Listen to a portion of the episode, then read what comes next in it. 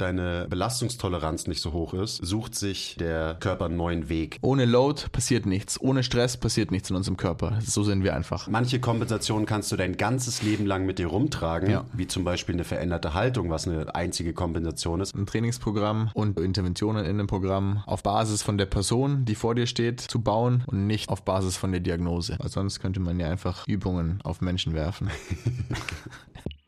Herzlich willkommen zum MTMT Podcast. Der beste deutsche Fitness-Podcast der Welt. Hier sind eure Hosts Andreas Klingseisen und Christopher Herrmann.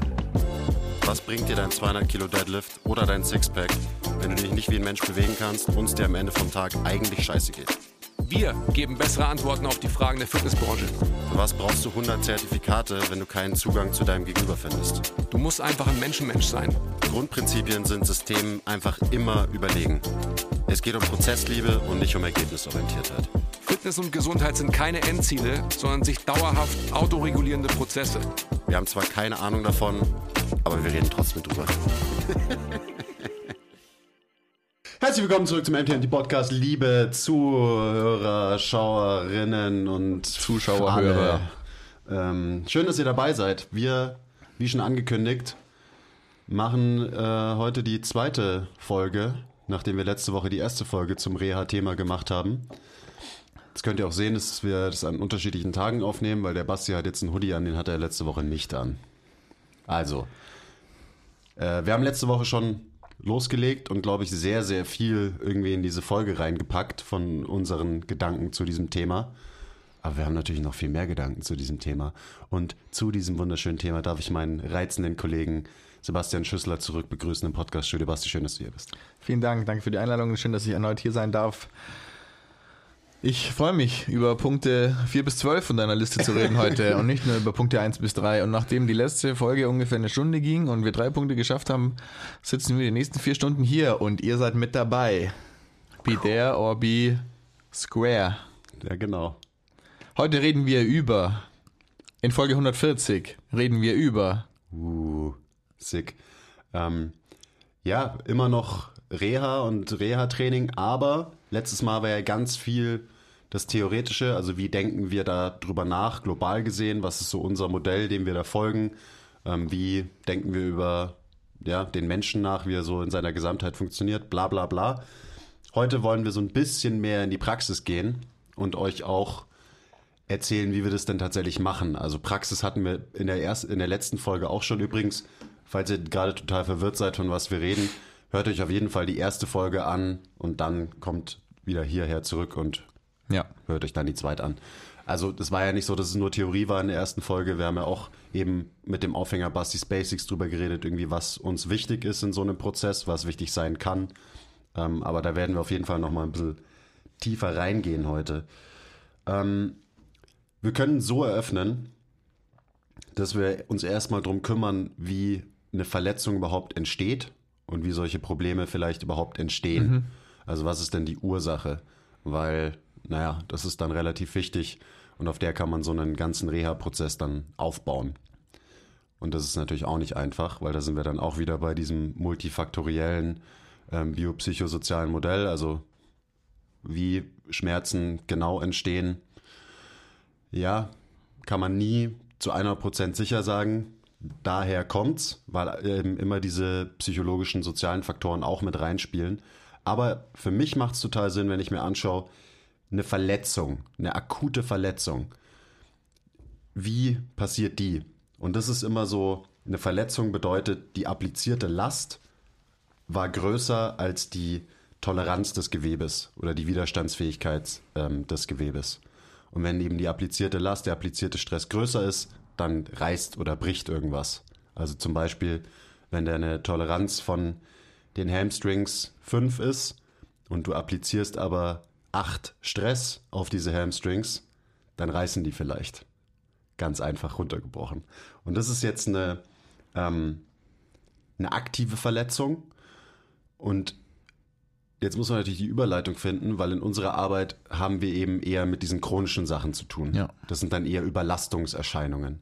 Aber ich finde, dass diese Definition von einer akuten Verletzung da auch extrem nützlich ist, weil im Prinzip ist es doch dann fast das Gleiche, oder?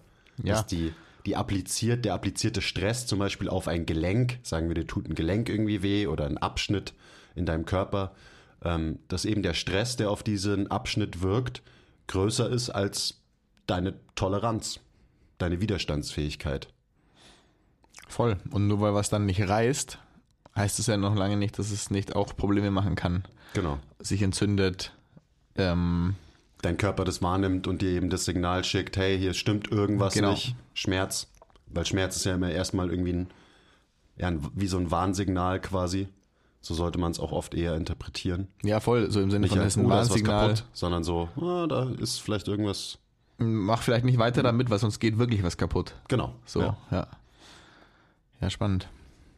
Und natürlich so, so entwickelt man dann auch Kompensationen zum Beispiel. Also wenn irgendein, wenn dein Körper das wahrnimmt, wenn du das unterbewusst wahrnimmst, dass irgendwo deine ähm, Belastungstoleranz nicht so hoch ist, dann sucht sich quasi der, der Körper einen neuen Weg und ähm, kompensiert eben um diese Stelle herum. Das ist ja auch das zum Beispiel, warum man eine Schonhaltung einnimmt am Ende. Damit du halt eine, ja, ein gewisses Areal quasi weniger belastest und schützt dadurch. Du willst den Schmerz nicht haben, so dein Körper will nicht die ganze Zeit dir das Signal schicken, hey, da tut was weh. Also sucht er sich einen neuen Weg. Ähm, und das ist dann vielleicht nicht mehr der Weg des geringsten Widerstandes, weil den kannst du nicht mehr gehen. Aber so, das ist für mich veranschaulicht ganz gut. Also eine, Ja. eben eine Schonhaltung ist ja eine Kompensation. Eine Kompensation bedeutet immer nur, dass irgendwas mehr machen muss, ähm, um eben was anderes, ähm, also irgendwas muss hochreguliert werden, damit was anderes runterreguliert werden Genau, kann. und Kompensation ist für mich schon auch so ein Wort, das bedeutet, dass der Weg, der eigentlich gegangen werden sollte, im Optimalfall, wo wie unser Körper gemacht wurde, kann nicht gegangen werden. Deswegen muss der Körper kompensieren und eine Alternative finden, Hm. die natürlich nicht mehr ganz so optimal ist wie die andere. Das heißt also, das ist nicht mehr der effizienteste Weg. Und dann natürlich auf dem Weg dieser Kompensation kommt man an Sachen vorbei, die nicht dafür gemacht sind und es vielleicht auch nur eine gewisse Zeit machen können, bevor sie überlasten. Und so führt dann das eine zum nächsten und so. Und dann sind wir eigentlich schon direkt beim ersten Thema, oder? Was Load Management wäre. Oder sollen wir da direkt reingehen? Oder was, was kommt? Ja, ich würde schon, also für mich ist so eine, nochmal kurz zu dem Wort Kompensation auch. Ähm, ein Synonym für Kompensation ist für mich Optimierungsstrategie von unserem Körper. Und am Ende muss dann auch noch der Spruch kommen, eine Kompensation ist kein Problem, bis sie zum Problem wird. Ja. Ja, Weil da, da, man, manche Kompensationen kannst du dein ganzes Leben lang mit dir rumtragen, Ja. wie zum Beispiel eine veränderte Haltung, was eine einzige Kompensation ist. Also für mich ist Haltung einfach nur ein Spiegel von allen Kompensationen, die ein Mensch hat. Ähm, und manche Leute haben ihr Leben lang keine Probleme und keine Schmerzen, obwohl sie hardcore kompensiert sind. ja. Aber das interessiert mich ja nicht, sondern mich interessiert, wenn jemand Schmerzen hat, dann kann ich Ja. eben durch die Kompensation, die der Mensch entwickelt hat, Rück, Rückschlüsse, Rückschlüsse auf die Ursache finden quasi. So denke ich da auch wieder grob drüber nach. Ähm, ja, vielleicht ist Optimierungsstrategie, ja doch, das ist für mich eigentlich ein, ein sehr, sehr passender Begriff. Auch wenn diese Optimierungsstrategie manchmal zu äh, Schmerzen führen kann, wiederum, obwohl sie ursprünglich ähm, diese Strategie äh, überhaupt erst entstanden ist, um Schmerzen zu vermeiden. Ja, voll. Ich meine, es ist, äh, also, als wir da, als das irgendwie aktuell war, hatte ich so meine Schwierigkeiten mit dem Verständnis dafür, dass eine Kompensation ja eigentlich erstmal was Gutes ist. Sie hält den Körper am Laufen, ohne dass er Probleme hat. Ich, so. ich würde es komplett, da sind wir jetzt bei deinem Lieblingsthema, ich würde es komplett wertfrei einfach Ja, sagen. ja, genau. Eine Kompensation Ja, ist einfach eine Kompensation. ja. Die ist nichts, nichts Gutes und nichts Schlechtes. Ja. Sie kann beides sein. Ich meine so, wenn man, okay, ganz kurzer Ausflug, wenn man das auf Basis von der Evolution sieht, dann ist super viel Evolution vielleicht dadurch entstanden, dass gewisse Dinge kompensiert wurden und dann irgendwann hat sich's angepasst einfach. Und dann war es das New Normal. Vielleicht. Okay, zurück zum Thema. Hab ich noch, so habe ich noch nie drüber nachgedacht, aber geil, ja. Du bist, weißt ja, ich bin eh immer Fan, wenn man irgendwie Sachen Ja. auf Evolutionsbiologie Ja, super äh. Biologie zurückführt. Aber gut, dann lass uns jetzt die, den Bogen schlagen, da kannst du ja gleich mal starten, ähm, was jetzt Load Management mit Kompensationen zu tun hat und dann auch wieder nochmal einen Schritt zurückgehend, was Load Management mit diesem Konzept zu tun hat, dass eben Überlastungserscheinungen auftreten, wenn die Toleranz irgendwo nicht groß genug ist und so weiter und so weiter. Ja, Weil, sorry, dann darfst du auch wirklich Na, anfangen. ja, okay. Es ist ja immer so, ja, mir tut das und das weh und dann ist auch wieder die generische Antwort immer so, ja, du musst dein Load Management in den Griff bekommen. Ja, cool, aber was heißt denn das jetzt genau? Das ist eine super spezifische Antwort, weil alles, was der Körper macht, am Ende Load Management ist. Also einfach nur Leben ist am Ende Load Management vom Körper. Also das ganze Leben ist Load Management, wenn man Stress und alles Mögliche in Betracht zieht, aber auch rein, Allostase aber, und so weiter. aber auch rein biomechanisch, wenn man das mal wieder auf das runterbrechen brechen möchte, ist jede Bewegung, die passiert, egal ob es atmen, gehen oder auf den Berg steigen oder eine Kniebeuge machen ist, der Umgang mit einer gewissen Load. Ich weiß nicht, es ist immer schwierig, eine gute Übersetzung für Load zu finden, finde ich. Last, Belastung, wie auch immer, es kommt immer so ein bisschen drauf an, aber wir sagen einfach Load. Belastungssteuerung kann man Ja, schon auch, glaube ich, Deutsch sagen, für ja. Load Management. Und deswegen ist es so eine gute spezifische Antwort. Man muss sein Load-Management in Check kriegen. Kriegt dein Leben und in den Griff, Kriegt Deutsch dein Leben in den quasi. Griff, so ungefähr, ja. Und dann, da gibt es super viele Analogien, die, die man irgendwie treffen kann. So der Körper muss gut mit Load umgehen, damit er sie auch gut tolerieren kann. So, was heißt das jetzt schon wieder eigentlich? Keine Ahnung. Wenn an der rechten großen Zehe Strom durch den Körper schickst, willst du, dass der Strom so schnell wie möglich bei der linken großen Zehe wieder rauskommt und einmal durch den Körper geht, ohne auf irgendeinen Widerstand getroffen zu sein. Keine Ahnung. Ähm, auf jeden Fall, egal welches Beispiel, wir können irgendein simples Beispiel nehmen bei einer Kniebeuge. Du willst einfach die Load, die du in der Kniebeuge bewegst, managen, ohne dass du Schaden davon trägst. Klar, vielleicht willst du ein paar kleine ähm, Muskelfaserrisse haben, um deine Hypertrophie zu pushen oder was weiß ich. Das meinen wir jetzt nicht mit Schaden, sondern du willst nicht deine Hüfte smashen mit nichts der Kniebeuge, nichts überbelasten, genau. Und das heißt, egal welche Load du hast, ähm, der Körper hat, jedes Teil im Körper hat quasi seine Rolle, um diese Load zu managen. So, so komme ich, glaube ich, auf einen ganz guten Weg jetzt in der Erklärung. Ähm, und jeder Muskel, jedes Gelenk, jede Struktur hat, je nachdem, was du eben für eine Load hast, eine gewisse Rolle, die sie erfüllen muss. Und die, diese Rolle oder der Job, lass uns Job nennen, der Job, den dann eine Struktur macht, ermöglicht einer anderen Struktur, meistens der direkt daneben oder drüber oder drunter, auch einen guten Job zu machen. Und das heißt, wir haben dann so ein Gefüge aus in unserem superkomplexen System Körper, wo jedes Teilsystem quasi seinen Job machen muss. Und dann hat man 100% Load, die man managen muss. Und jedes Teilsystem macht 20%. Dann ist es cool. Dann führt es zu keinem Problem. Und weil es ähm, gerecht aufgeteilt ist oder, oder eben so wie, also so gerecht ist es natürlich nicht. Keine Ahnung, der große C muss am Ende weniger managen, vielleicht, vielleicht auch nicht, als irgendwie, keine Ahnung, der komplette Hintern. Äh, Blödes Beispiel. Aber ähm, sobald dann in diesem System irgendwas nicht mehr seine 20% macht, weil es die vielleicht nicht mehr machen kann, weil vielleicht Aus Gründen. zu viel 8 an den Hamstrings gezogen wurde und nicht nur 5, ähm, können die das, können die ihre, ihre 5 nicht mal mehr machen, sondern nur noch 3 und dann hast du nur noch, was weiß ich, 12,5% von den 20 und dann muss es irgendwer anders übernehmen. Und dann hat jemand anders nicht mehr nur seine 20% an Load zu managen, sondern halt 22,5, äh, Schmarrn, 28,5. Oh Gott, Mathe, Mensch. Und ähm, Du tust dir keinen Gefallen, Nein. damit dass du auch noch mit Kommazahlen arbeitest. Das war eine blöde Idee. Egal.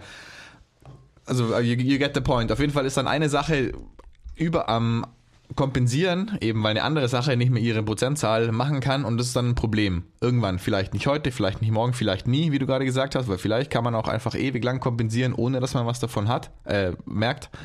Äh, Was davon hat man, weil man kann dadurch, durch die Kompensation wird ja mir eigentlich das Load-Management von dieser 100% Load erstmal ermöglicht, was ja per se unterm Strich gut ist. Aber irgendwann führen halt diese 28,5% mehr Belastung auf dein Knie zu einem Problem in dem Knie, weil dein Knie nur für 20% ausgelegt ist und über repetitive Load und Load und Load und Überlastung kommt es dann irgend zu einem Problem und dann entzündet sich vielleicht deine Sehne, vielleicht kriegst du einen Meniskusschaden, vielleicht hast du irgendwann früher als eigentlich geplant eine Arthrose in dem Gelenk oder you name it, Genau. ganz egal. Und das ist quasi so, aha, okay, deswegen muss man sein Load Management in Check kriegen und natürlich macht dann das Knie erstmal ein paar kleine Probleme und man hat nicht von heute auf morgen irgendwie das Schlimmste und eine Arthrose oder was weiß ich, sondern man merkt, okay, shit, mein Knie tut weh, ich habe jetzt das und das, ich habe vielleicht eine leichte Entzündung, noch keine chronische, nur akut oder ich habe Schleimbeutel oder was weiß ich. Woher kommt es? Und dann sieht man, ah, verdammt, wenn man das richtig assesst und diagnostiziert und sich anschaut, wie Bewegung funktioniert und so weiter. Ah, die Hemis sind schuld, die machen nur drei von fünf. Und dann kann man die Hemis fixen und die wieder auf 20% kriegen. Und dadurch ist dann automatisch die Ursache, weswegen das Knie nicht ähm, oder weswegen das Knie überladet war, behoben. Und dann ist das automatisch runterreguliert und man muss am Knie überhaupt nichts machen. Und es geht von alleine weg quasi, weil unser Körper, hört euch die letzte Folge an, ähm, super krasse autoregulative Systeme sind und sich dann mit dem richtigen Input selbst managen. Also es waren jetzt ganz schön viel Prozent und 28,75 auf dem Knie und so Muss weiter. mal nachrechnen, ob es überhaupt stimmt. Das stimmt nämlich überhaupt nicht, weil 20 minus 12,5 ist 7,5. Okay, egal. Ist egal. Die Aber Zahlen sind nur Symbole. ich, ich würde es nochmal ganz, nochmal vereinfacht runterbrechen, weil ich finde diese Analogie eben mit den Prozenten, die macht da eigentlich total Sinn. Ähm, Sprunggelenk, Knie, Hüfte auf einer Seite. Du, hast, du machst die Kniebeuge, du applizierst Load, du managst Load. Sagen wir, normalerweise kriegt, trägt die Hüfte 40% von der Load, das Knie 30 und das Sprunggelenk 30. Das sind jetzt random Zahlen. Irgendwas verändert sich und auf einmal trägt die Hüfte nur noch 10, das Sprunggelenk immer noch 30 und das Knie auf einmal 60 Prozent. So, es funktioniert immer noch irgendwie alles. Du kannst immer noch die Kniebeuge machen, du kannst immer noch die Load managen, aber es wirkt halt aus eben komplexen Gründen viel mehr Last aufs Knie, was Konsequenzen haben kann, wenn, dann wahrscheinlich eher diese langfristigen, also alles, was du gerade schon gesagt hast. Ähm, und da jetzt mal so ein Beispiel, wenn du zum Beispiel Du machst eine Kniebeuge, wir bleiben bei dem Beispiel. Und was man ja oft sieht, ist zum Beispiel ein Hip-Shift in der Kniebeuge. Und ein Hip-Shift ist auch ist eine Kompensation, ist eine Optimierungsstrategie deines Körpers. In dem Fall sagen wir, du shiftest nach rechts rüber. Heißt, du verlagerst in dieser Kniebeuge mehr Gewicht auf die rechte Seite. Und das machst du, das macht dein Körper, das steuert dein Nervensystem, ohne dass du es mitbekommst, weil du vielleicht links einfach nicht so viel Load handeln kannst. Weißt du, vielleicht ist deine, ähm, deine Widerstandsfähigkeit der linken Seite, jetzt global gesprochen, nicht so groß wie rechts. Dein Nervensystem checkt es, steuert die Kniebeuge so, dass du halt eher nach rechts shiftest und dadurch deine rechte Seite 70% vom Gewicht trägt und die linke nur noch 30. Geil. Linke Seite entlastet, wir haben optimiert, wir können trotzdem noch die Kniebeuge machen. Cool. Führt natürlich dazu, dass auf einmal 70% vom Gewicht auf der rechten Seite lasten, was dann wieder die rechte Seite vielleicht überlastet. Und das ist dann wieder dieses Ping-Pong-Spiel aus Kompensationen, weißt du? Du hast irgendeine Schwäche auf der linken Seite, du shiftest rüber auf die rechte Seite. Dadurch entwickelst du vielleicht eine ähm, Überlastung auf der rechten Seite irgendwo, sagen wir im rechten Knie zum Beispiel. Ähm, aber angefangen hat das Ganze dadurch, dass du eigentlich links irgendwo zu schwach warst. Und das zeigt auch wieder, wie ja, komplex so dieses ganze, diese ganze Ursachenforschung halt auch sein kann. Und, und es zeigt, dass wenn wir von Load Management reden, dass Biomechanik ein Riesenfaktor ist. Ja. Und ich würde sogar oft sagen, Load Management ist gleich Biomechanik. Und das eben kann man an diesen Beispielen, die wir jetzt gebracht haben, ganz gut festmachen. Es zeigt, wie komplex diese Ursachenfindung ist und aber auch, wie komplex sie sein muss, um Probleme zu beheben. Weil wenn du die Ursache nicht behebst und dann irgendwie irgendwas am Knie machst, weil, okay, du hast ein Problem am Knie, die Lösung muss am Knie sein, wie es ja oft fälschlicherweise ist, und dann kriegst du es vielleicht hin, dass das Knie nicht mehr wehtut, weil du XYZ machst und dann fängst du aber wieder an mit Kniebeugen und auf einmal fängt das Knie an wieder weh zu tun und denkst du so, fuck, was, so, wieso? Das warst du gut doch. Das waren die letzten zwei Monate doch so gut. Und jetzt ist es einfach wieder da. Weil du die Ursache nicht in Check bekommen hast, weil du dein Load-Management nicht in Check bekommen hast. Deswegen ist es so wichtig. Ja. Und ich würde sogar noch ähm, eine Sache kurz noch zu den Prozentzahlen. Ähm, was bei, bei uns Menschen heutzutage in der westlichen Welt, in unserer schon sehr fortschrittlichen, teilweise, teilweise auch sehr luxuriösen und bequemen, hätte ich jetzt gesagt, weil ich netter bin als der Chris. Aber er hat schon mit ein bisschen recht. Ist es so, dass, wenn wir bei deinem Beispiel bleiben, oder lass uns einfach sagen, ähm, ah, genau, 10% ist egal. Alles hat, fün- alles hat, Lass 10, uns alles hat aufhören 10 mit den Prozent. Nein, nein, nein, pass auf, jetzt ist alles, alles hat 10 Prozent und es wäre geil, wenn alles 10 Prozent macht. So einfach nur als Beispiel. Und dann ist es so, okay, das shiftet von einer, in deinem Beispiel hat quasi die eine Hüfte mehr als die andere gemacht, was dann zu dem Problem geführt hat.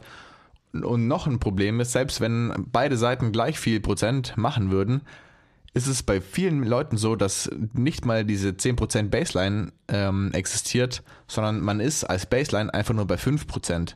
Das heißt, alle Dinge machen weniger, als sie eigentlich machen sollten. Selbst wenn sie zusammenspielen, können sie nicht ähm, gut Load managen. Das heißt, weil, sie das ganze System nicht mal auf 100% kommt, Genau. sondern nur auf 50% äh, kommt. Genau, ja, das passt zusammen. Und das ist schon mal was, okay, da muss man, da muss man erstmal dran arbeiten. Dann kommt zusätzlich noch dazu, dass es solche Asymmetrien in dem, in der, in dem Load Management geben kann, die man natürlich in erst, äh, als erstes in Check bringen sollte und dann das ganze System auf mindestens doppelt so viel Prozent an Load-Toleranz bringen.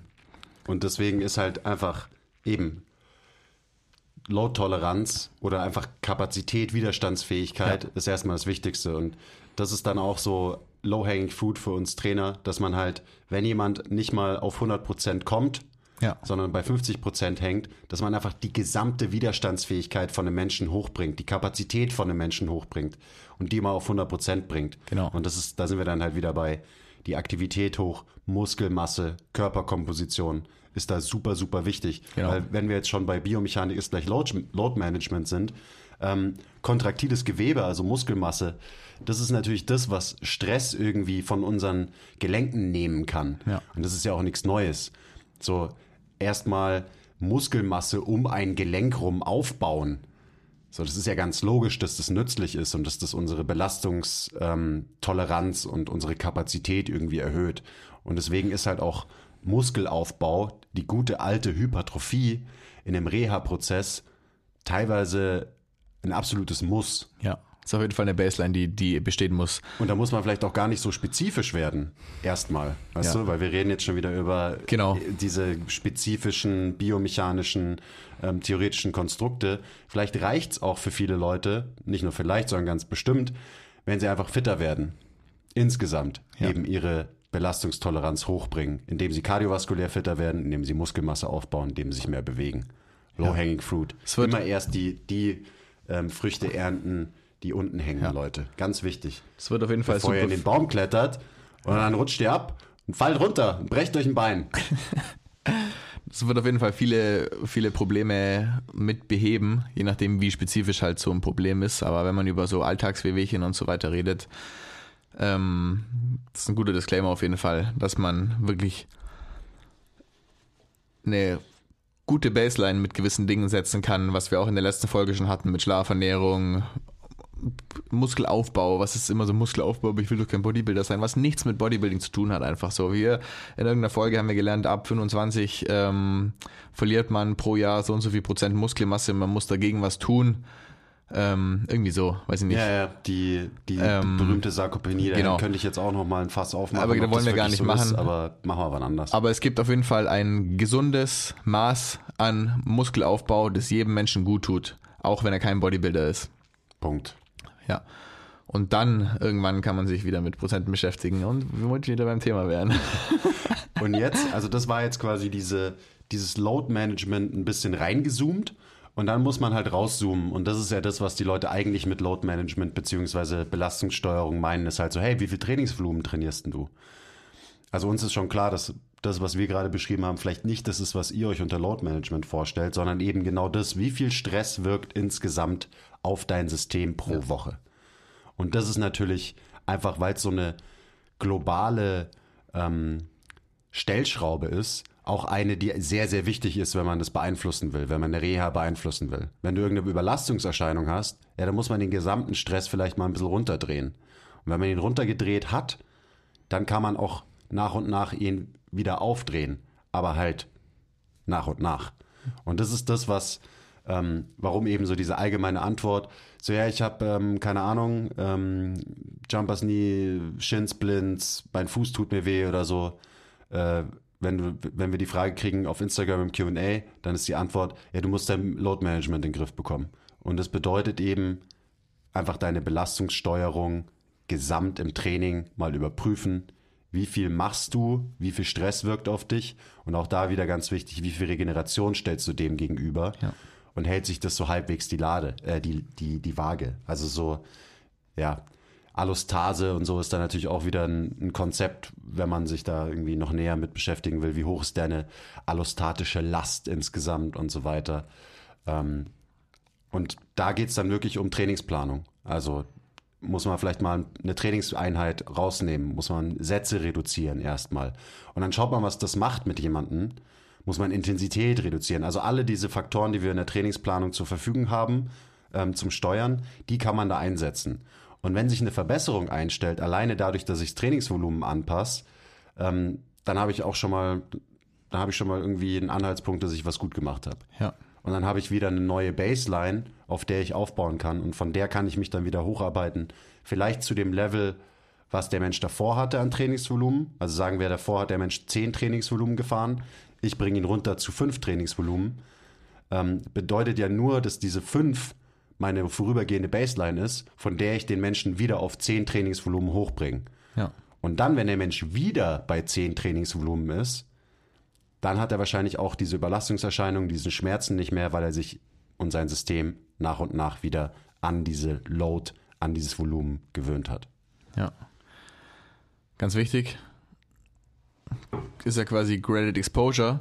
Mhm. Bevor wir da jetzt nochmal kurz drauf eingehen, wollte ich noch was zu Load Management sagen, weil du, also es bedeutet auch nicht, dass man jetzt das per se einfach weniger machen immer gut ist. Oder dass man, das heißt, ja gut, dann mache ich einfach mal kurz nichts und dann passt ja auch wieder und dann gehe ich wieder auf die Zehen. So funktioniert das Ganze auch nicht. Load Management bedeutet nicht nur Load von der Sache wegnehmen, die überlastet ist. Klar, wenn das das ganze System ist, fair enough, dann macht es auf jeden Fall Sinn.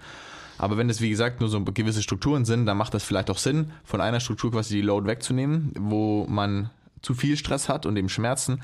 Aber man muss ja irgendwie die andere Struktur, die zu wenig macht, weswegen die eine Struktur überlastet war, wieder ähm, also besser machen, damit sie wieder ihren Job übernimmt. Und wie funktioniert das Ganze? Durch Training. Wie nur hatten wir auch in der letzten Folge, wie wird irgendwas besser? Training, Reiz setzen, Adaptation. Ähm, man hat mehr Toleranz in dem Gewebe, Struktur, was auch immer. Und deswegen ist es super oft wichtig, eine Sache zu entlasten und dafür eine andere zu belasten, mhm. die man halt ewig lang nicht belastet hat, weswegen die eine Sache überhaupt erst überlastet wurde.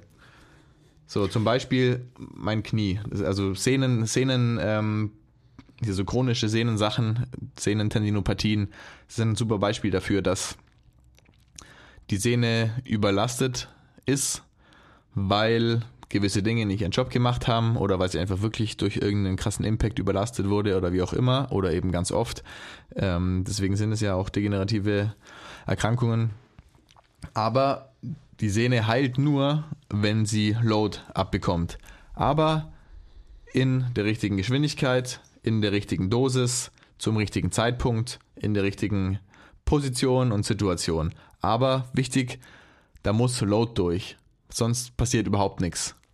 Und im übertragenen Sinn ist es, gilt das für alles andere. So, ohne Load passiert nichts, ohne Stress passiert nichts in unserem Körper. So sind wir einfach. Ja, wenn, wenn sich irgendwas verändern soll, dann müssen wir dieses System, was sich verändern soll, stressen.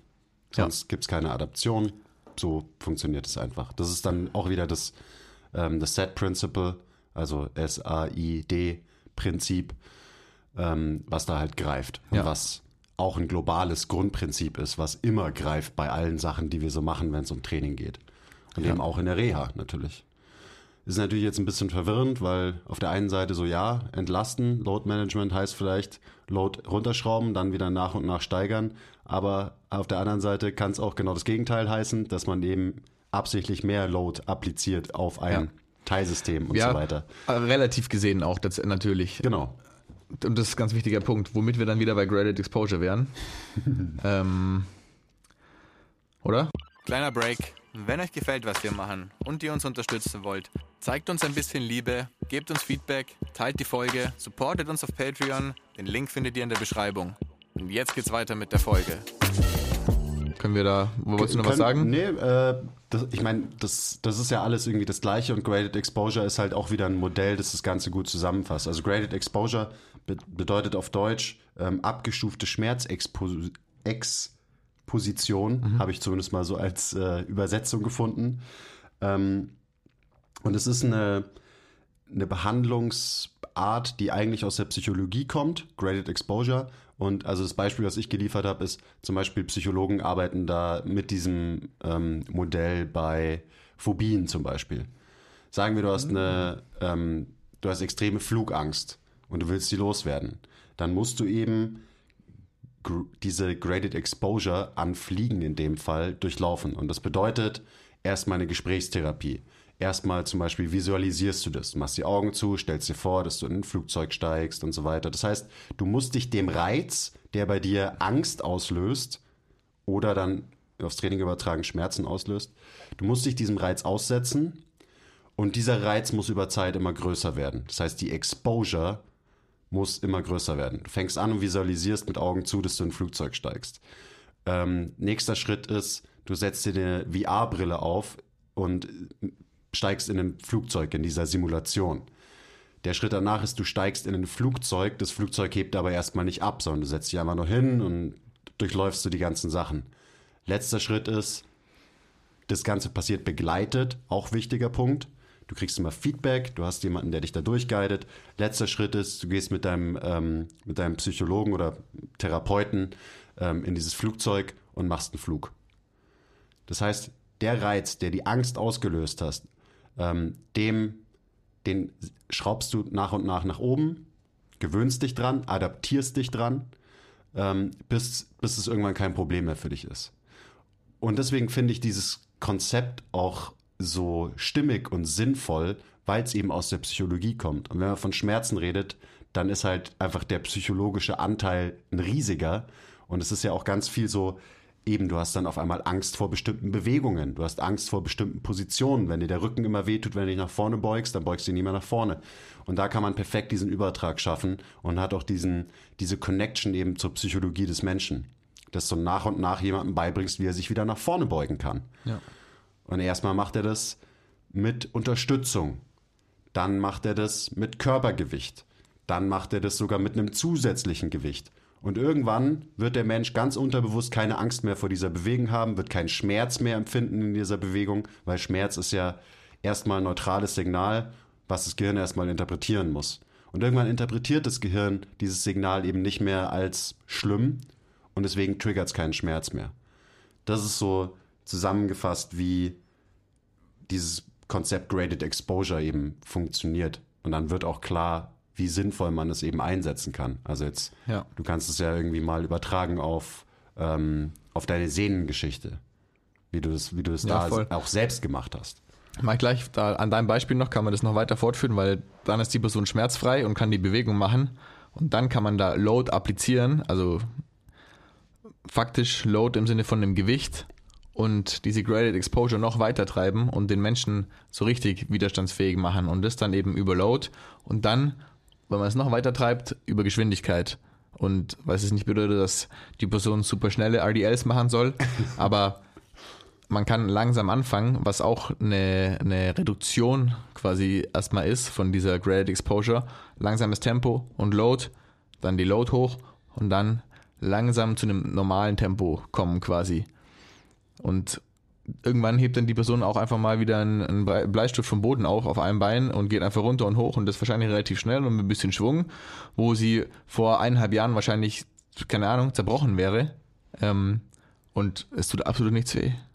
Und genau das ist ja das Ziel. Und das dass, ist dass das die Ziel. Person nicht mal drüber nachdenkt, sich zu bücken nach dem Ja. Bleistift, sondern dass du halt dadurch, dass du so langfristig so einen guten Job gemacht hast, ähm, diese unterbewussten Blockaden halt nicht mehr da sind. Und Ja. der Mensch überhaupt nicht mehr drüber nachdenkt, oh fuck, mir ist das runtergefallen, aber mir tut immer der Rücken weh und deswegen, ja, ich bück mich jetzt lieber nicht, ich mache jetzt so eine ganz komische, weirde Kniebeuge, um das aufzuheben. Ja, genau. Sondern wenn du halt irgendwann dahin kommst, dass es halt wirklich unterbewusst was in deinem Brain drin verändert hat, dass du gar nicht mehr drüber nachdenkst, sondern dich einfach nur bückst. Da willst du hinkommen. Genau. Weil Was natürlich auch Hand in Hand mit gewissen strukturellen Änderungen geht, die Ja. man im Laufe dieser, dieses Trainings von auf Basis von diesem Load Management und Graded Exposure Prinzips hat, ähm, auf jeden Fall auch macht. Im Sinne von bessere Biomechanik, mehr Muskelmasse und so weiter, bessere Bewegungsstrategien, was quasi bessere Biomechanik ist.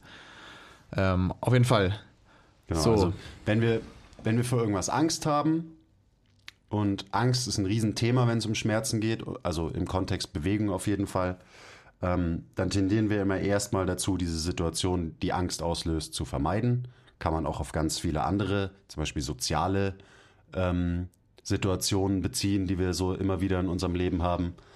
Ähm, und das sind alles unter, unterbewusste Prozesse, aber da kann man eben in so einen Teufelskreis kommen. Ja. Weil wenn du diese Angst immer wieder vermeidest, immer wieder vermeidest, ähm, ja, dann wird es quasi chronisch. Dann wird diese Angst irgendwann chronisch und du befindest dich in einem Teufelskreis. Und dann gilt es eben, diesen Teufelskreis zu durchbrechen. Und da kann eben Training einfach ein super Tool sein. Weil wenn jemand einfach sich so sehr mit einer, mit einer Schmerzproblematik identifiziert und das sein Leben lang schon hatte zum Beispiel, ähm, dann muss man den Menschen zeigen, dass es doch alles nicht so schlimm ist und muss ihm aufzeigen, was dieser Mensch kann. Und dann kann man, so kann man diesen Teufelskreis durchbrechen. Durch eben, durch Wins. Durch diese, Ja. diese kleinen Wins im Training und so weiter. Und diese kleinen Wins, die akkumulieren sich dann. Und irgendwann ist dieser Teufelskreis durchbrochen und eben eine, ein chronisch wahrgenommener Schmerz ist auf einmal nicht mehr da. Und das ist auch so ein bisschen eben, wie sich, eine, wie sich ein akuter Schmerz zu einem chronischen Schmerz entwickeln kann, schlägt in die gleiche Kerbe so ein bisschen. Du vermeidest es immer wieder, du vermeidest es immer wieder, dadurch wird es nicht besser, dadurch wird es nicht besser. Du bringst keine Belastung auf das jeweilige ähm, Gelenk zum Beispiel. Dadurch wird es erst recht nicht besser, sondern wird vielleicht noch schlechter. Teufelskreis, Teufelskreis, Teufelskreis. Oder man ignoriert es halt einfach und trainiert drauf und trainiert drauf, weil es wird ja schon weggehen. Auch cool. ja. Ja. Ja, so. So läuft die Reha eigentlich bei uns. Ja, ist so. Lass uns das mal an einem, genau. ähm, an einem konkreten Beispiel festmachen. Und Ja. für mich ist da so das Beispiel Schulterreha immer irgendwie ein gutes. Wenn zum Beispiel irgendwer irgendwas in der Schulter hat, ähm, wir nennen es jetzt einfach mal Impingement, was auch immer das bedeuten soll, aber der Mensch hat halt einfach Schmerzen in der Schulter und er hat besonders Schmerzen, wenn er den Arm über Kopf nimmt. Dann ist eben mein Ziel, dass er diese Range wieder schmerzfrei einnehmen kann. Dementsprechend ähm, sagen wir, der Schmerz tritt bei 160 Grad Schulterflexion auf. Also wenn ich wirklich hier oben hinlang und oben was aus dem Regal greifen will, dann mache ich den Menschen erstmal bei 90 Grad stark und belaste ihn da und mache ihn da widerstandsfähiger. In einem Bereich, wo er noch gar keine, da hat er gar keine Angst, da hat er gar keinen Widerstand, weil da tut ihm nie was weh. Und dann verändere ich über Zeit das Gewicht, die Intensität geht hoch und, aber jetzt in dem Fall viel wichtiger, ich erweitere die Range of Motion über Zeit. Eben nach und nach diese Graded Exposure an mehr Range of Motion im Schultergelenk. Das heißt jetzt bei dem Beispiel, ich fange auf einer flachen Bank an mit Bankdrücken und dann mache ich die Lehne immer weiter hoch, immer weiter hoch, dass eben der Arm immer weiter nach oben wandert, immer mehr in Schulterflexion. Ähm, und dann, wenn ich den Winkel zum Beispiel erhöht habe, dann gehe ich natürlich mit dem Gewicht erstmal wieder runter. Dann etabliere ich quasi diesen Winkel und steigere da auch das Gewicht, mache den Menschen da besser. Dann stelle ich den Winkel irgendwann wieder hoch, Gewicht geht wieder runter, dann steigere ich in diesem neuen Winkel wieder das Gewicht. Und so arbeite ich mich dann nach und nach eben dahin, dass der Mensch auch bei 160 Grad Schulterflexion auf einmal schmerzfrei eine Kurzhandel bewegen kann. Das wäre jetzt so ganz einfach runtergebrochen. Natürlich gehört da deutlich mehr dazu. Man muss die richtigen Preps machen, äh, man braucht die richtige Position, das richtige Setup, bla bla bla. aber einfach nur, damit man sich was darunter vorstellen kann. Ja. Das bedeutet das in einem Trainingskontext. Und das ist eben wichtig, weil dann dieser Mensch hat immer trainiert. Der hat nie irgendwelche komischen Reha-Übungen gemacht. Und ich habe mit dem nicht, ah ja, hier Terraband Außenrotation, habe ich gehört, ist gut für Schulterimpingement. Ja, genau, herzlichen Glückwunsch. Da sind wir dann nämlich wieder bei absolut nicht individuell. Ähm, ich klatsche dir einfach diese therapeutische Genau. Corrective Exercise hin, weil das ist halt ein Ding bei Schulterimpingement. Ja. Wenn man so vorgeht, dann hat man es nicht verstanden. ist weit davon entfernt, eine Ursachenfindung zu sein. Und das ist noch so ein Prozess, der auf jeden Fall auch parallel dazu stattfinden muss, dass, ja, die die Person muss weiter trainieren, ähm, weil, wie gesagt, wenn eine Load in einem anderen Winkel möglich ist, dann kann man da auf jeden Fall dranbleiben, weil Pause ist immer schlecht, so viel wissen wir auch. Und gleichzeitig ist unsere Rolle aber in dem Prozess, dass man versucht, die Ursache herauszufinden, wieso denn bei 160 Grad irgendwas impingt oder irgendwas Schmerzen verursacht. Und das macht man natürlich, indem man mit der Person redet. Keine Ahnung, wo tut's weh, wo denkst du, kommt's her, was hat das Ganze ausgelöst, was weiß ich. Und indem man sich natürlich anschaut, wie sich die Person bewegt. Und dann meine ich nicht nur, wie sich die Schulter bewegt in dem Fall, sondern indem man die Person als komplexes System anschaut und schaut, okay, da oben tun die 20% gerade irgendwie weh, ähm, die Kette runter, was macht sein Job nicht, dass da oben irgendwas weh tut und da zu viel Load ankommt in dem Moment, in der Position oder über die letzten Monate zu viel Load ankam, dass da eben sowas gereizt ist, dass es oben in der Position weh tut. Und so versucht man eben zu assessen, wo die Wurzel des Übels ist, an der man natürlich auch arbeitet.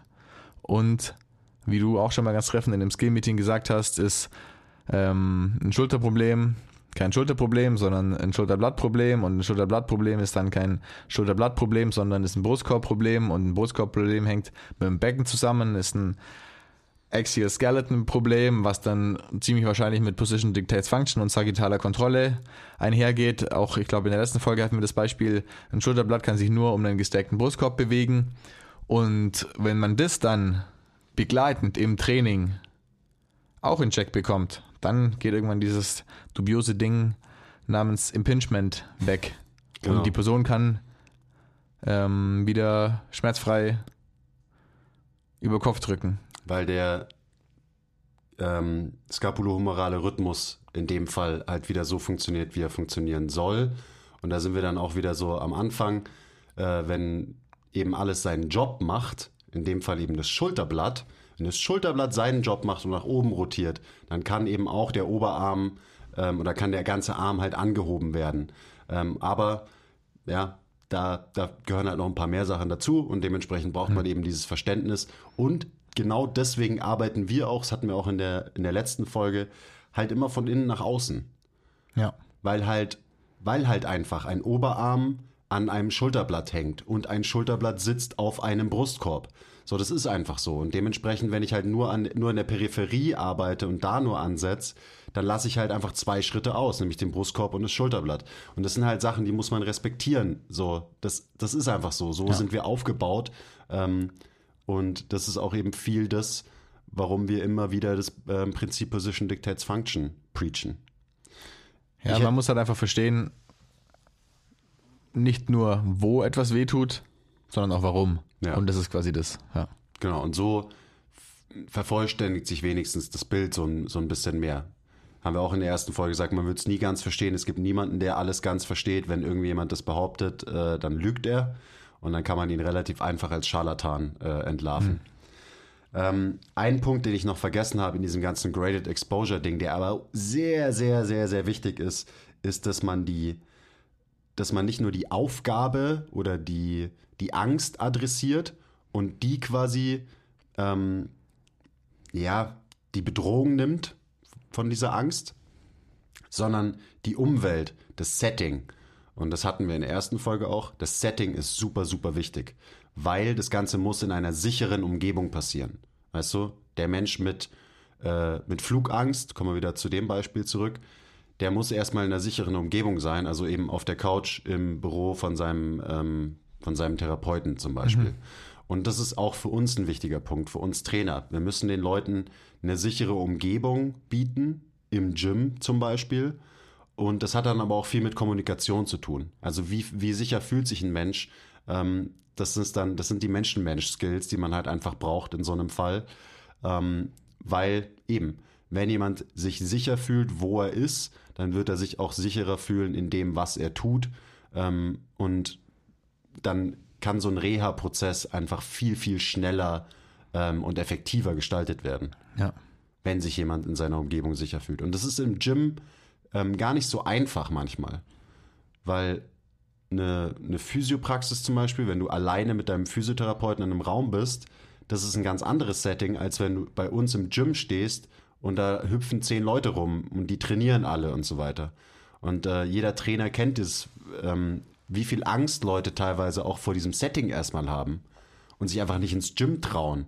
Keine Ahnung, vielleicht sind sie äh, nicht selbstbewusst mit ihrem Körper oder sie haben sich nie wirklich bewegt in ihrem Leben und dann willst du dich natürlich nicht bewegen vor anderen Menschen und so weiter. Also das sind alles Faktoren, die wir unbedingt bedenken müssen als Coaches, die damit einfließen müssen. Ähm, das sind dann können auch so ganz einfache Sachen sein wie wo positioniere ich jemanden? Gehe ich mit mache ich mit jemandem seine Reha Übungen in der Mitte vom Gym, wo ihn jeder sehen kann? Oder gehe ich mal in irgendeine Ecke und verziehe mich ein bisschen, wo es ein bisschen ruhiger ist und schaffe eben eine sichere ähm, Umwelt für den Menschen. Ja. Und natürlich auch wichtig in dem Fall ist dann Menschenmensch sein und eine gute Vertrauensbasis zu der Person haben. Oder klar, ist schwierig, wenn die Person das erste Mal zu euch kommt und ihr dann sofort eine gute Vertrauensbasis haben müsst. Aber was dann da reinspielt, ist, wie ihr mit der Person kommuniziert. Und dass es halt darum geht, ja, also Sachen verstehen, wo tut was weh, woher kommt's. Und das dann auch mit den richtigen Worten mit der Person kommuniziert, damit sie das so ein bisschen versteht und sie weiß, warum sie was macht und sich einfach wohl bei euch fühlt. Und nicht nur in dem Setting, sondern einfach generell Vertrauen darin hat, was ihr der Person sagt, was sie machen soll, was gut für sie ist. Ja. Am Ende bist du als Trainer Teil der Umwelt von den Menschen. So Ja. muss man es ja auch sehen. Also Voll. alles außerhalb von diesem Individuum ist quasi die, die Umwelt und die muss halt passen. Ähm, sonst wird es einfach sehr, sehr schwierig. Ist ja auch klar. Also wenn sich jemand unwohl fühlt und einfach deswegen schon nur noch eingeatmet und verkrampft durchs Gym läuft, ja, dann wird es verdammt schwierig, jemanden aus diesem eingeatmeten, Ja. leicht ängstlichen Zustand irgendwie dahin zu bringen, dass er sich geschmeidig bewegt, sondern da muss immer ein Mensch erstmal ausatmen können, eher in einen parasympathischen Zustand kommen und dann kann, kann es auch äh, eben von Erfolg gekrönt sein, diese ganzen tollen Interventionen, die man vielleicht unternehmen will. Aber ja, das ist einfach verdammt wichtig und die Gedanken muss man sich unbedingt Ja. machen als, äh, als Therapeut oder Coach oder Trainer. Ja. Das Verständnis muss man auf jeden Fall haben. Ja. Gell? Biopsychosozial und so weiter. Da haben wir es schon. Ja. Das ist das. Es glaub ist wichtig, ein Trainingsprogramm und Interve also Interventionen in dem Programm auf Basis von der Person, die vor dir steht, zu bauen und nicht auf Basis von der Diagnose. Das fand ich auch einen ganz guten Merksatz dazu. Klar spielt ja die Diagnose mit rein, aber eben nicht nur, weil sonst könnte man ja einfach Übungen auf Menschen werfen. Das wäre so einfach. Mann. ähm, das heißt generell, für mich ist die, der Reha-Ansatz immer ein, ein globalerer und weniger speziell spezifisch. Also eben, wenn jemand mit Schulterimpingement zu mir kommt, dann will ich, dass der einfach ja, Bewegungen wieder machen kann. Und zwar diese großen Bewegungen wie Bankdrücken, also jetzt, um, jetzt, um spezifisch zu werden, Überkopfdrücken, vielleicht in einem angepassten Winkel und so weiter. Und wenn ich will, dass er das wieder kann, dann muss ich auch mit diesen Sachen arbeiten, um ihn dahin zu bringen. Und ich kann nicht mich hinstellen und sagen, wir machen jetzt so lang Terraband Außenrotationen für, für deine ähm, Rotatorenmanschette, bis du fertig bist, wieder Überkopf zu drücken. So, das kann gar nicht funktionieren, aber so arbeiten wir teilweise noch. Wir geben immer noch so, ah, okay, du hast Hüftprobleme, leg dich jetzt ein paar Wochen auf den Boden, mach Clamshells oder halt immer diese Low-Impact-Bewegungen, die versuchen, irgendwas zu isolieren, weil man irgendwie denkt, ja, wir müssen einfach nur deine Außenrotatoren der Schulter stärken, dann wird wieder alles gut. So funktioniert der Körper nicht. Das ist zu spezifisch gedacht, meiner Meinung nach. Ja, zu kurzfristig halt auch, weißt du, also. Das kann ein Teil vom großen Ganzen sein. Aber Genau. wenn es deine einzige, wenn es das einzige ist, so dann, dann fehlt einfach was. Ja. Und ist nicht nachhaltig. Kann um dein nachhaltig Lieblingswort zu sagen. Scheiße nachher. Ähm, ja, weil das Ziel von Reha-Training oder eigentlich von Training, unabhängig, selbst von Training, unabhängig von Reha, ist einfach widerstandsfähig sein, resilient zu sein, anpassungsfähig. Hier, was heißt to fit? Woher kommt Fitness, der Begriff überhaupt?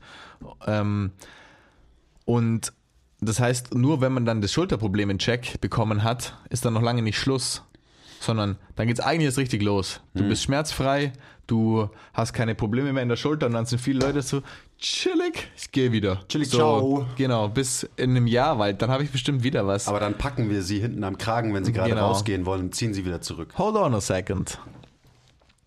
Weil dann kann man erst richtig anfangen, die tollen Sachen zu trainieren quasi. Also wie ihr in der letzten Folge gehört habt, ich liebe auch den Prozess bis dahin sehr in meiner Arbeit. Aber dann ist es ja auch wirklich so, hey, okay, jetzt lass uns da, lass uns schauen, ähm, dass es so bleibt.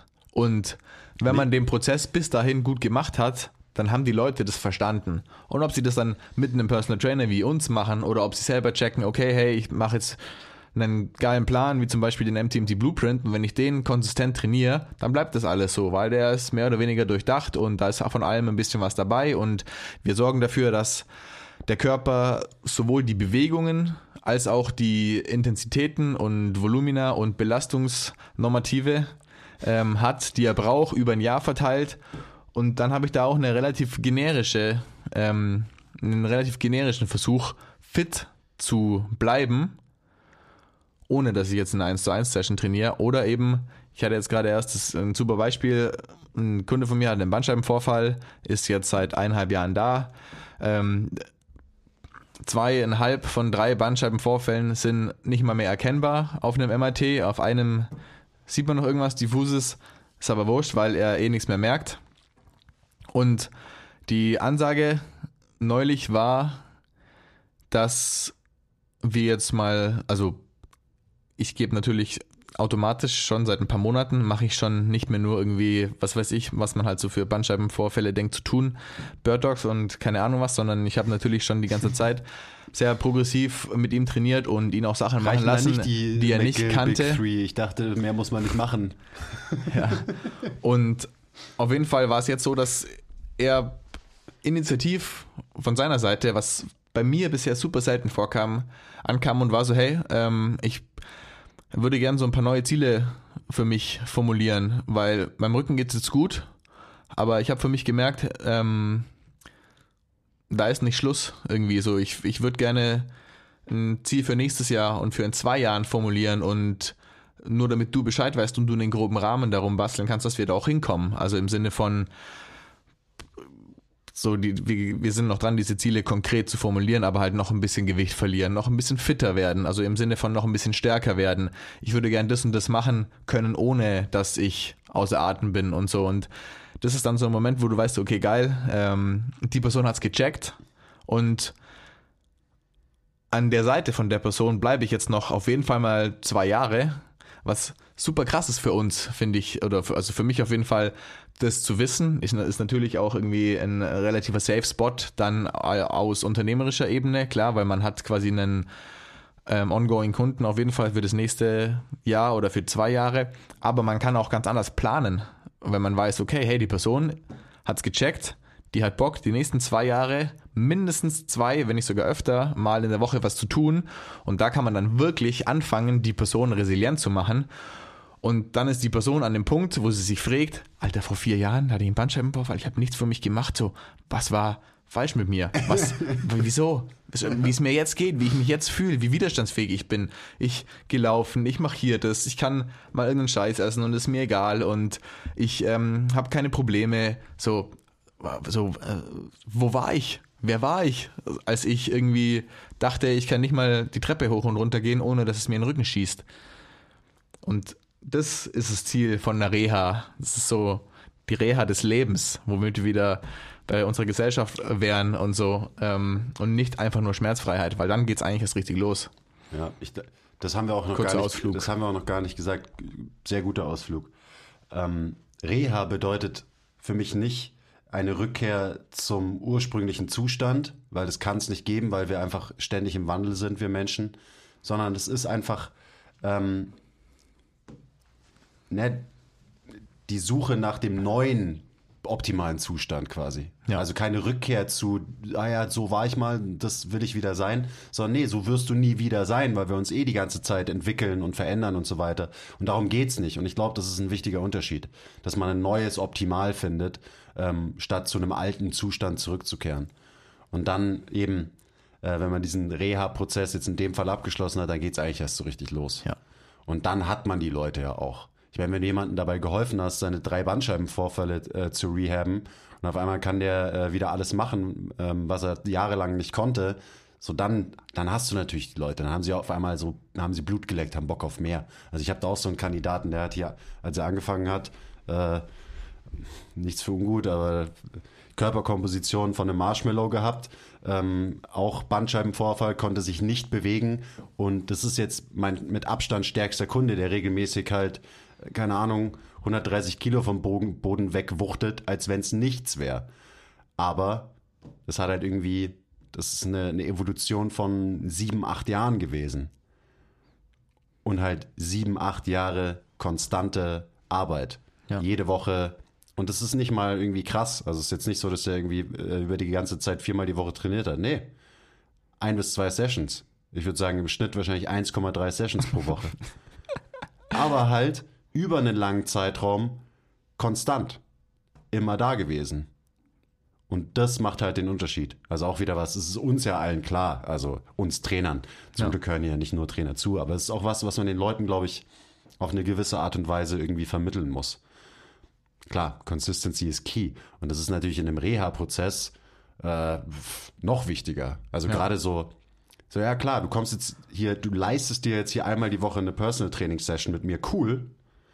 Aber wenn du noch zweimal in der Woche 20 Minuten die Übungen, die ich dir mitgebe, machst, so dann kannst du natürlich einfach nicht nur mit äh, 30 km/h hier in der 30er-Zone äh, deine Reha entlang tuckern, sondern kannst ja auch mit 100, mit 100 Sachen durch die Gegend ballern, wenn du das auch noch konstant machst. Ja. Das ist ja auch ein Riesenthema, dass man halt, ähm, man, wir haben nicht viel Zeit und wir haben nicht so viel Einfluss auf die Leute leider. Wenn es eine Stunde in der Woche ist, ist ja lächerlich. Gerade in, ne- gerade in einem äh, Reha-Prozess. Und da geht's dann halt doch viel um Frequenz. Und da muss man halt auch teilweise einfach dahin kommen, dass man die, dass man die Leute übers Training hinaus auch noch beeinflusst und ihnen mehr mitgibt. Und es kann sein, macht diese Hausaufgaben, die sind gut für dich. Ähm, und es sind natürlich auch diese ganzen Lifestyle-Faktoren. Ja. Also sind wir dann wieder bei allgemeines Aktivitätslevel. Die most underrated Fitnessübung aller Zeiten ist Gehen. So, das ist einfach, das ist einfach so. Und atmen. Ja. Aber in erster Linie gehen. Also alles Faktoren, die man auch mit beeinflussen kann. Ähm, nicht bei jedem, kommt immer auf die Beziehung an zum jeweiligen Kunden, kommt auf den Bayern an von dem, von dem jeweiligen Menschen und so weiter und so weiter. Aber auch was, was wir Therapeuten, Trainer, Coaches nie vergessen dürfen, Ja. wie wichtig diese Faktoren dann sind. Wobei Hausaufgaben machen lassen super schwierig ist. Es also, ist mega schwierig. dass die Personen das dann auch tatsächlich machen. Wetten Ja. funktioniert tatsächlich ganz gut, wenn man ihnen Ziele vorgibt, die sie erreichen müssen in so, in so einer Zeit und wenn sie es nicht erreichen, ähm, gibt man eine Pizza essen. ja, das müsste Zum Beispiel. Ja. Aber mache ich auch viel zu wenig. Hausaufgaben ist auf jeden Fall ein, auf jeden Fall auch ein Thema, in dem ich noch besser werden muss. Im Sinne von ein noch strenger Lehrer, äh, strengerer Lehrer, der die Hausaufgaben kontrolliert und Sanktionen verhängt, wenn sie nicht gemacht wurden, damit sie auch wirklich gemacht wurden. Gibt es eine 6, wenn die Hausaufgaben dreimal nicht gemacht wurden? Verweis, Unterschrift von der Mama. Scheiße. Stimmt, so lief das ja. Damn. Ähm, hast du noch Punkte? Was fällt dir noch so ein? Ähm, nee, ich wäre höchstens noch mal so ein bisschen wieder konkreter geworden, was,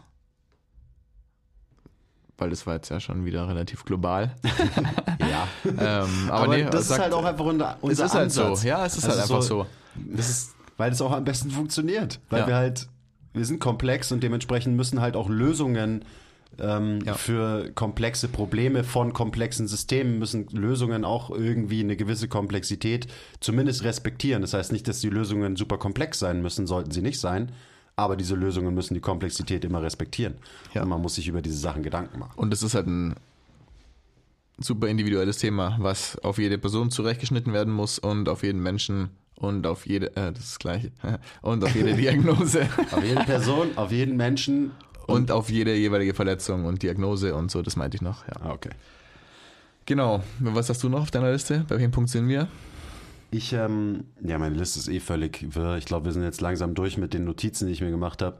Was mir, also als ich mir ein bisschen Gedanken gemacht habe zu dem Thema, noch so gekommen ist, ist so dieses Ding so, ja, Reha ist ja ganz einfach. Deshalb, wenn du irgendwo Schmerzen hast, dann bist du da einfach nur zu schwach und musst einfach nur stärker werden. Na klar. Und das hatten wir jetzt schon so ein bisschen. So, ja, ja, aber auch nee, nee. Also es ist wieder halt eine viel zu einfache Erklärung für ein, für ein komplexes System und einen komplexen Sachverhalt. Bestes Beispiel, untere Rücken. Genau. Du hast Probleme unter den Rücken, stärk mal den unteren Rücken. Und da muss man dann eben wieder ein bisschen sehen, so ja, warum? Was ist die Ursache? Warum hast du Probleme im unteren Rücken? Ist es wirklich, weil der, weil der einfach zu schwach ist und weil du da zu wenig Muskeln hast? Kann sein, I don't know.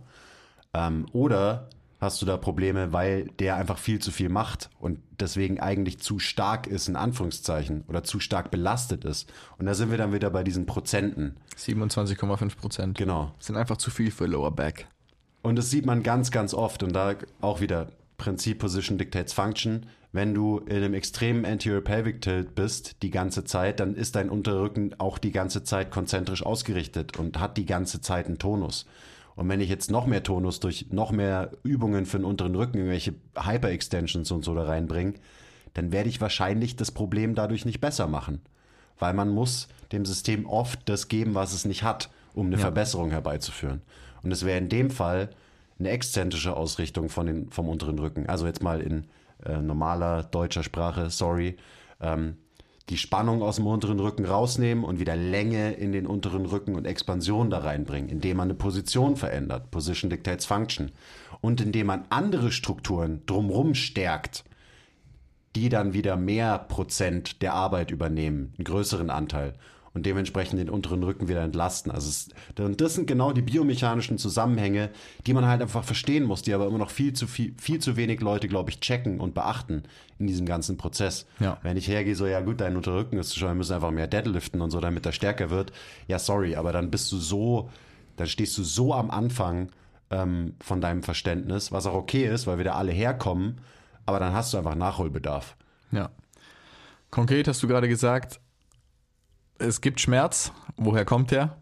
Wissen wir nicht. Keine Ahnung, hatten wir in der letzten Folge schon. Aber wir sehen ähm, oder wir können uns anschauen, was macht sein Job, was macht sein Job nicht. Wir denken zu wissen oder beziehungsweise wir denken, dass wir es grob verstehen, wie gute Bewegung aussieht. Das heißt, wir können das quasi beurteilen. Wie sieht gute Bewegung aus? Wie steht das Becken? Ah, okay, das Becken steht in einem APT. Ähm, das ist auf jeden Fall mit ein Punkt, den man angehen muss, um den Lower Back zu entlasten. Und, vor allem ist es also nicht nur vielleicht nicht nur ein Punkt, den du angeben musst, sondern es ist erstmal halt Information für dich. genau, das ist Verrät quasi das dir was. Assessment. Genau. Ja. Ja. da sind wir beim Punkt Assessment. Ja, genau. Und so ist eigentlich dann, geht der Reha-Prozess weiter. Okay. Dann macht man Übungen mit den Leuten und schaut, wohin kommt man mit den Übungen. Die Übungen sind Assessment, weil man sieht, wie sich die Person bewegt. Und dann sieht man, okay, die Person ist an dem und dem Punkt. Ähm, was sind die nächsten Schritte? Positionen einnehmen können und einfach mal nur halten, vielleicht. Ganz, ganz statisch. Graded Exposure ganz, ganz am Anfang. Load Management ganz, ganz am Anfang. Keine Geschwindigkeit, geringe Load ist die Basis. Egal, ob es der Unterrücken ist oder egal, ob es bei meinen Knien die ISOs waren, die ich am Anfang gemacht habe. Bodyweight, großer Kniewinkel, keine Bewegung, einfach nur halten. Und dann steigert man nach und nach ganz langsam die Load, die Range of Motion und dann irgendwann die Geschwindigkeit. Und das Zusammenspiel der Gelenke ist natürlich auch noch wichtig. Also einfach, wie gesagt, Bewegung. Irgendwann Ja. geht es nicht mehr nur einfach um Positionen halten, sondern dass man sich bewegt. Und Biomechanik wird erst dann so richtig spannend, wenn man nicht nur in einer Position ist und da irgendwie maximale Constraints hat und die dann halten kann, sondern wenn man nach und nach versucht, das in ähm, komplexere Bewegungen zu integrieren. Ja, mit mehr Freiheitsgraden das Ganze schwerer zu machen Genau, und dann so weiter. hat man quasi eigentlich die Guideline für einen Reha-Prozess, dass man mehr oder weniger auf super viele Issues, die mit den Menschen zu euch kommen, wenn ihr Trainer seid oder die ihr mitbringen könnt, ähm, anwenden kann. Ja, und das, alles, was du gerade gesagt hast, es klingt für mich auch halt einfach krass nach Progressive Overload. Und am Ende ist Progressive Overload ja auch eine Form der Graded Exposure. Klar. Du, ähm, eben, du hast einen Stimulus und dieser Stimulus, der muss immer irgendwie größer werden, intensiver werden.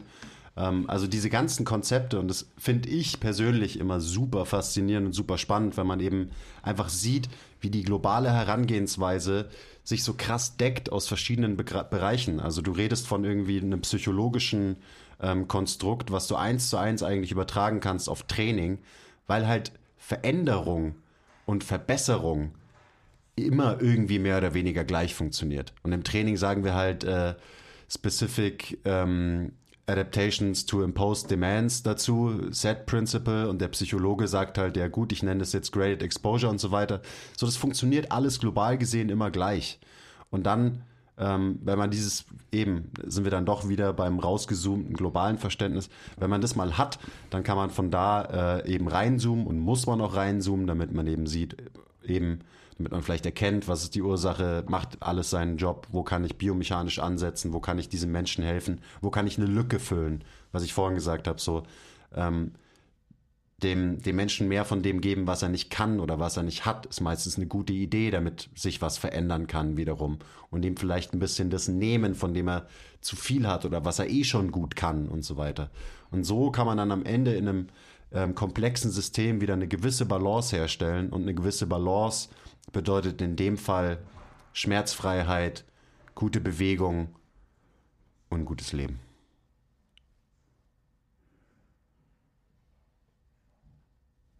Müssen wir jetzt wieder flüstern? Ja, ich glaube. Okay. Ich glaube, jetzt dürfen wir wieder nichts mehr sagen, weil das ein guter Abschluss war. Sagt uns bitte Bescheid, ob wir noch eine dritte Folge machen sollen und wenn ja, über welche Teilthemen vom Thema Reha. Dass ihr dabei wart. Teilt die Folge mit allen Menschen, die ihr kennt. Und auch mit allen, die ihr nicht kennt. Genau. Okay, das sind, das sind wichtige Punkte. Das können wir nochmal laut sagen, glaube ich. sorry, ja, stimmt. Ja, also falls ihr Bock auf eine dritte Reha-Folge habt da, und zu vielleicht zu spezif spezifischen Themen, müsst ihr uns diese spezifischen Themen schreiben. Your boys. Auch ein guter Punkt, den der Chris gerade geflüstert hat. Ich weiß nicht, ob man das Flüstern gehört hat, aber teilt die Folge mit laut mit allen Menschen, die Probleme haben mit ihrem Körper, die vielleicht so ein bisschen Drive brauchen in der Lösung der Probleme oder auch einfach nur ein bisschen Input, wie sie denn das angehen können. Und teilt sie natürlich auch mit allen Trainern und Ja. Therapeuten. Ähm, vielleicht, wenn ihr Leute kennt, die immer noch mit jedem einzelnen Patienten, der zu ihnen kommt, der Schulter hat, eben äh, Außenrotation mit dem Terraband trainiert. Ähm, da kann man mal so ganz low-key so, hey, hör dir mal den Podcast an, der könnte echt interessant für dich sein. So zum Beispiel. Ähm, ich glaube, wir haben ein paar super, super wertvolle Konzepte in diese zwei Folgen gepackt. Ähm, pff, kommt mir vor, als saßen wir hier den ganzen Tag Ja. ähm, und haben nur über Reha und irgendwelche Modelle und so weiter philosophiert. Aber ja, ich fand's cool. Mir, mir hat's Spaß gemacht. Mir auch. Ich finde es immer gut, über sowas zu reden. Da gibt es so viel Aufklärungsbedarf und Ja. Die zwei Folgen haben hoffentlich dazu beigetragen und wenn es euch getaugt hat, dann freuen wir uns, wenn ihr uns auf Spotify folgt, die Folge teilt, like, subscribe. Sharing ist ein Gesetz. Ich hab's verkackt. Bis zum nächsten Mal. Okay, bye!